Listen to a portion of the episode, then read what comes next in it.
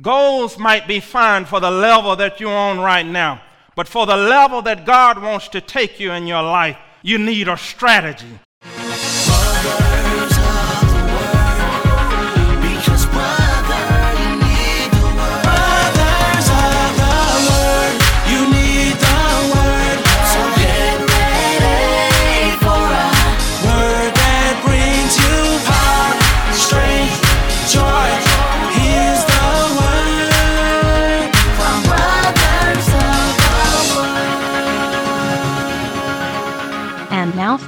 8247 Manifestation. Welcome to Brothers of the Word because, brother, you need the Word.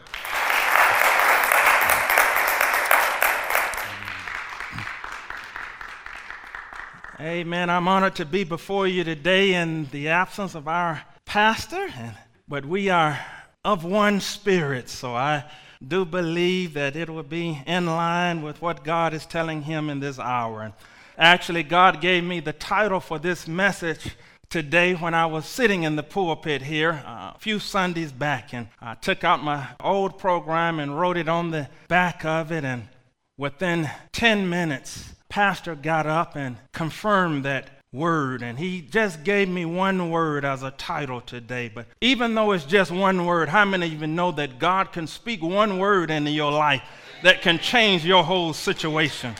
That he doesn't have to use an hour lecturing. He can speak in one word sometimes what you can't get in four years of school. That's the type of God that we serve. And that one word was the word manifestation. Manifestation.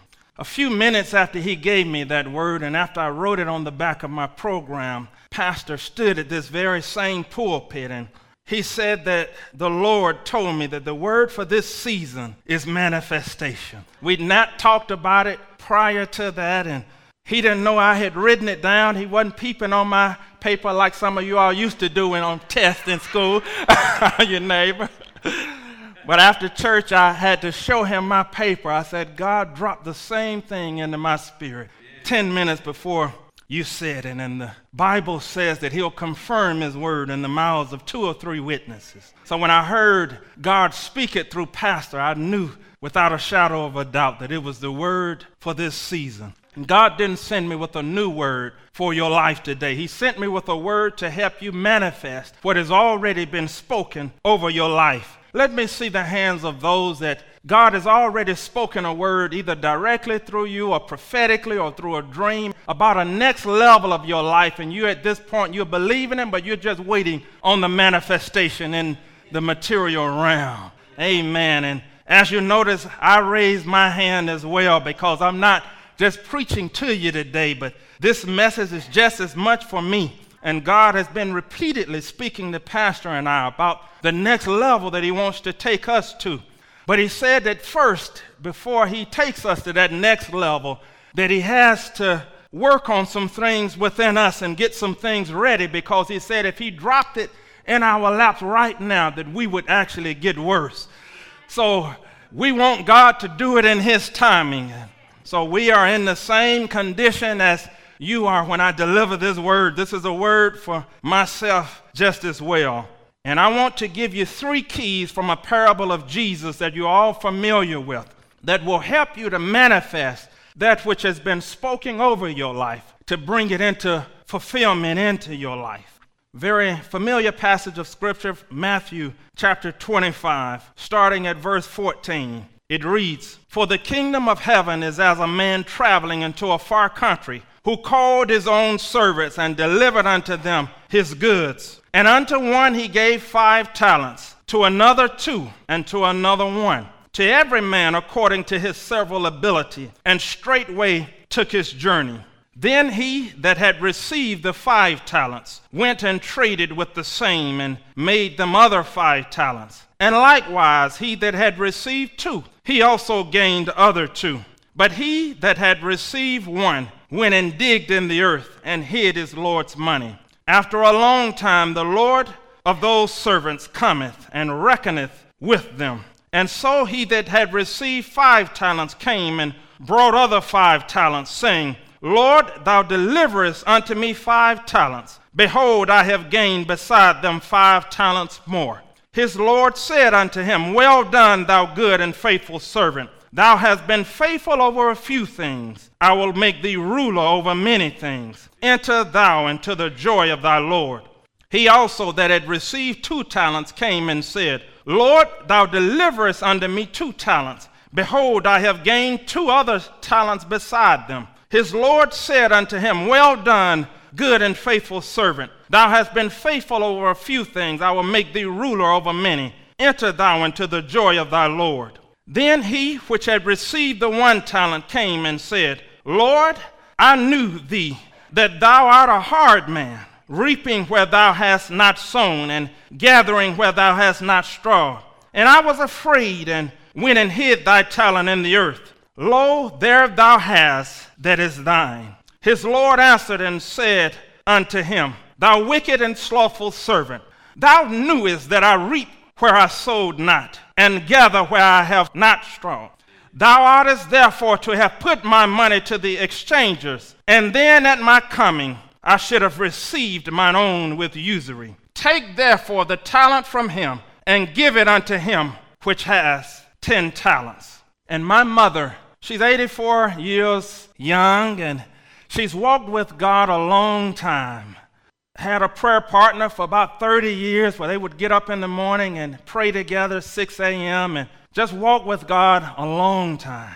And out of our entire 84 years, the time that she has heard God the loudest in her entire life, most of the time he'll speak in an unction or a still small voice or drop something in her spirit, but the one time that she can recall out of those entire 84 years that has been the absolute loudest was one time in her 70s when, after she had raised her six sons and after she had retired from the business, she walked into her bedroom one day and it wasn't a still small voice, it was a booming voice that filled her entire room and entire being. And the voice asked her, What have you done with the talents that I've given you?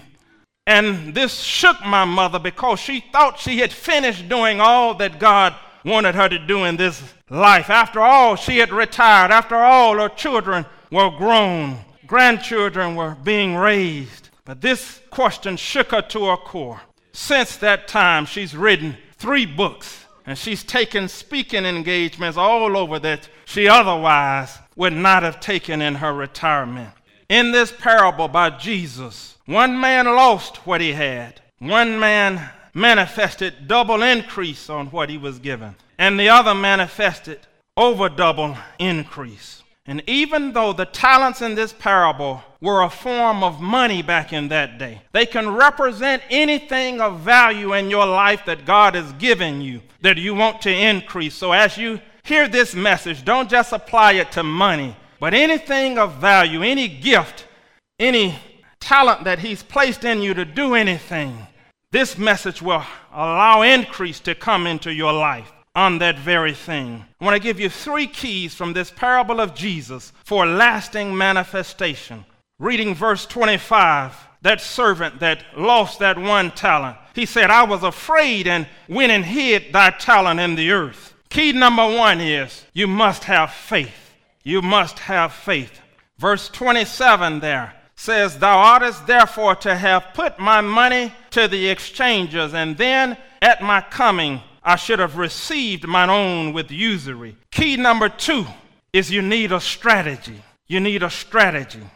And in verses 21 and 23, he called both of the two that doubled their money good and faithful servants. Key number three is you need faithfulness. Faithfulness. Now I'm going to unpack all three of these keys so it'll really bring it home to you and you'll be able to apply them to your very life to get manifestation and increase in your own life. Started with key number one faith.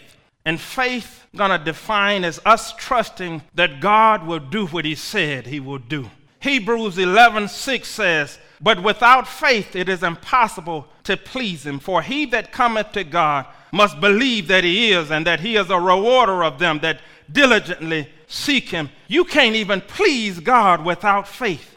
And how can God use you to do something in your life that you're not currently capable of if you don't believe him at his word that he'll do it? And faith is of the utmost importance and utmost need of that thing that you need to have first. You've got to believe that what God said He will do. And I'm going to spend, even though it's the utmost importance, I'm going to spend the least amount of time in this message dealing with it because Christians in general, out of these three keys, have been taught the most teaching on faith. Moving on to key number two, that of strategy. I'm going to define strategy as a plan of action that makes success easier. A plan of action that makes success easier. Goals might be fine for the level that you're on right now, but for the level that God wants to take you in your life, you need a strategy. You need a strategy. And in verse 27, he said, You should have put your money with the exchangers. That was the strategy that he demonstrated there. In modern days, the modern equivalent to the money exchanges in that day would be the stock exchange today or exchanges at the bank. Putting your money in the stock market, just the S&P index, not any individual stock, but just the index, would have doubled your money in the last 5 years in this current economy. And God gave me a strategy even on Thanksgiving Day, this past Thanksgiving. I put some money in a cryptocurrency, which is something similar to Bitcoin. And already, I checked yesterday, it had already doubled since Thanksgiving.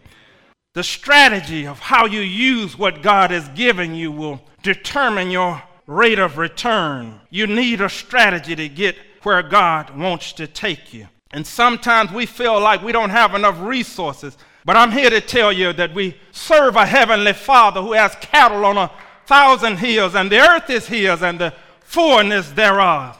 And how many of you know that we serve a strategic God that uses the foolish things of this world to confound the wise? He used his servant Joshua in the Bible with a foolish strategy that seemed foolish to men to walk around the walls of Jericho and have the people shut up their mouths. And on that last day, he had them to shout out and blow horns, and it brought down these walls that made no sense of how walking around these walls are going to do anything in a military battle. He used his servant, David, took what appeared to be foolish, a little boy, gave him a foolish slingshot as a military weapon against a giant, a hero of a nation. Gave him five smooth stones that made no sense to all of the military commanders, and he used this foolish strategy to bring down the giant Goliath. He used a woman named Jael in the Bible, a woman of no reputation, gave her what was in her hands, just a foolish tent peg, a foolish hammer, and he used it to slay a army commander named Sisera as he slept. She hammered that tent peg through the general's temple and killed him, won the battle off of a foolish strategy. In the book of Judges, he used a man by the name of Shamgar that most people don't even know, but he used him right in the field, using what was in his hand a cattle prod, used him to slay 600 men with a foolish cattle prod, an ox goad. God can use that which appears foolish to man to confound the wise and do great things God doesn't care how many resources you start with. He cares about your faith. He cares about you seeking and trusting Him for the strategy and how faithful you are with carrying out the strategy that He has given you. Moving on to key number three that of faithfulness.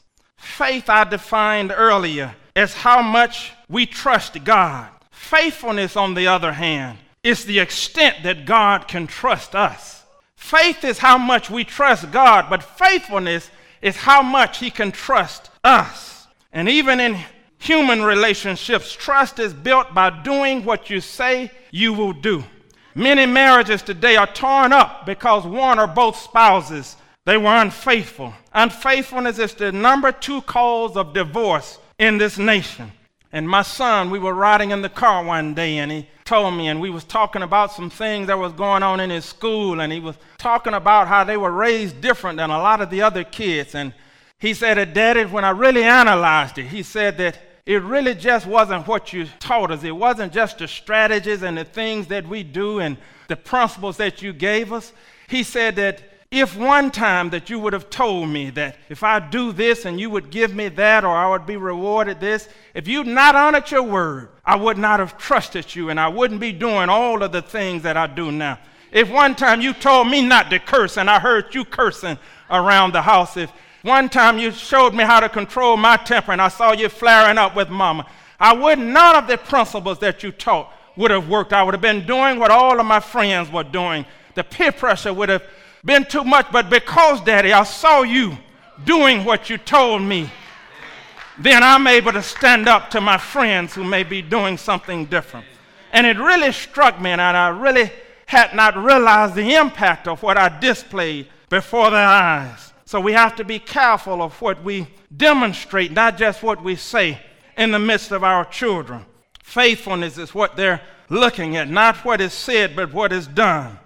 And my children will testify that I told them that I'm not a respecter of birth order nor gender with them. I told them that I'm going to promote them based upon those that I can trust and have proven diligent over the course of time. And when it's time for me to turn things over one by one or invest extra resources in them, I'm going to look at their track record of faithfulness on how faithful and diligent they have been. And even though my father was a president of a company, he wouldn't let his children start off in the office. He made us start by sweeping the floors. And after we were faithful at that, we could move on to putting stickers on jars. And after we were faithful with that, we could move on to the assembly line. After we were faithful with that, we could move on to the shipping department. Then and only then, after we were faithful in all of these things, could we move on to the office environment. My father understood that even though we had faith in the strength of the business, the business needed our faithfulness to continue to be strong. And Bishop T.D. Jakes, he spoke at my brother Bishop Dale's church last month. And one of the things that I heard him say that struck me, he said that he's seen God make a lot of things. He said he's seen him make all of the stars and planets out in the universe. He's seen him make the sun, moon, and stars, and he's seen him make man and seen him make animals and flowers. And he said, out of all the things in his life that he's seen God the Creator make, he said, I've never seen him make furniture. He said, God made trees, but he gave us the responsibility to turn them into furniture with the giftings that he's given us. Faithfulness, faithfulness. And many of you may be going through struggles right now, wondering why God doesn't make this thing easier to accomplish in my life, especially if it's something that He's led you to do. But when you go to become a personal trainer, Ringo will tell you here that one of the things and principles that they teach you when you're building your clients' bodies up is a principle called overload. And overload is where you put a weight on them that is outside of their comfort zone. That whatever they're used to, whatever they're comfortable with, you got to boost it up a little bit where it strains the muscles. And overnight and over time, as the muscles repair, they will become stronger and stronger and stronger because of this overload principle. Some of you, God has had to put some things into your life to strain you, even when you didn't understand it, to overload you, so that the level that He wants to take you to, that when you get there, your muscles are strong enough. Some of you didn't understand why some crazy folk had to be put in your workplace, put in your family. But he had to overload your love muscles so that you'll be able to handle certain types of people. Some of you may not have understood why you went to the doctor and got a bad report. He had to overload your faith muscles so that when great things came up, your faith muscles would be strong enough. Some of you may be faced with temptations that you might not understand why you're in the midst of this type of and level of temptation. He had to overload your muscles of self control so that you'll be able to handle more at a higher level. Some of you may be under financial strain and wondering why it's so hard to make ends meet. He has to overload sometimes your financial muscles in order to build peace muscles in your life. Overload. And we serve an unlimited God but our capacity to properly manage blessings is limited. Let me repeat that. We serve an unlimited God, but our personal capacities to properly manage levels of blessings is limited based upon our development. And ask yourself, how much can I hold before it becomes destructive to my marriage, to my family? How much can I hold before it becomes destructive to my health? How much can I hold before it becomes destructive to my humility, my pride? How much can I hold before it becomes destructive to my holiness? How much can I hold before it becomes destructive to my relationship with God? And we just finished last month, many of the leaders here, the capacity conference at Word of Faith, and that conference was designed to increase your capacity. And there was a story of a guy that was on the shore fishing and he was throwing his rod out and he had a friend that come up and he was watching this friend fish and throwing out his rod and he began to catch fish and he would take them off the hook and put them in this bucket and he would continue to fish and over the hours he began to catch one after another and he would reel it in and put it in his bucket. Later in the day as he was fishing he began to struggle all of a sudden, and his rod began to bend, and he poured in this fish. And this fish was much larger than the others that he had been catching. And his friend got happy. He said, Oh, we're going to eat good tonight. I like the look of that one now. And he saw his friend, unlike what he'd done with these other fish. He took this big fish and he threw it back into the lake. And his friend said, What in the world are you doing? That was the best fish all day. Why in the world did you throw that fish back? And his friend said, Because I only have a nine inch frying pan. And I've come to tell you today, God has sent me your way to tell you for some of the things that God wants to bring into your life, you got to get a bigger frying pan. You got to up your capacity of what He wanted to take you. You might not know some things right now for where God wants to take you. You got to start reading and increase the capacity of your mind. The circle of people that you hang around right now.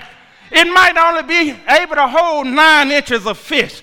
You've got to expand your circle and begin to learn some new people and talk to some different type and level of mentors. You may have to do some things outside of your comfort zone to be able to get you a larger capacity and get you a larger pan to be able to accommodate that which God wants to bring into your life. So he sent me today just to tell you to increase your capacity that you'll be able to properly handle the blessings that God wants to bring into your life.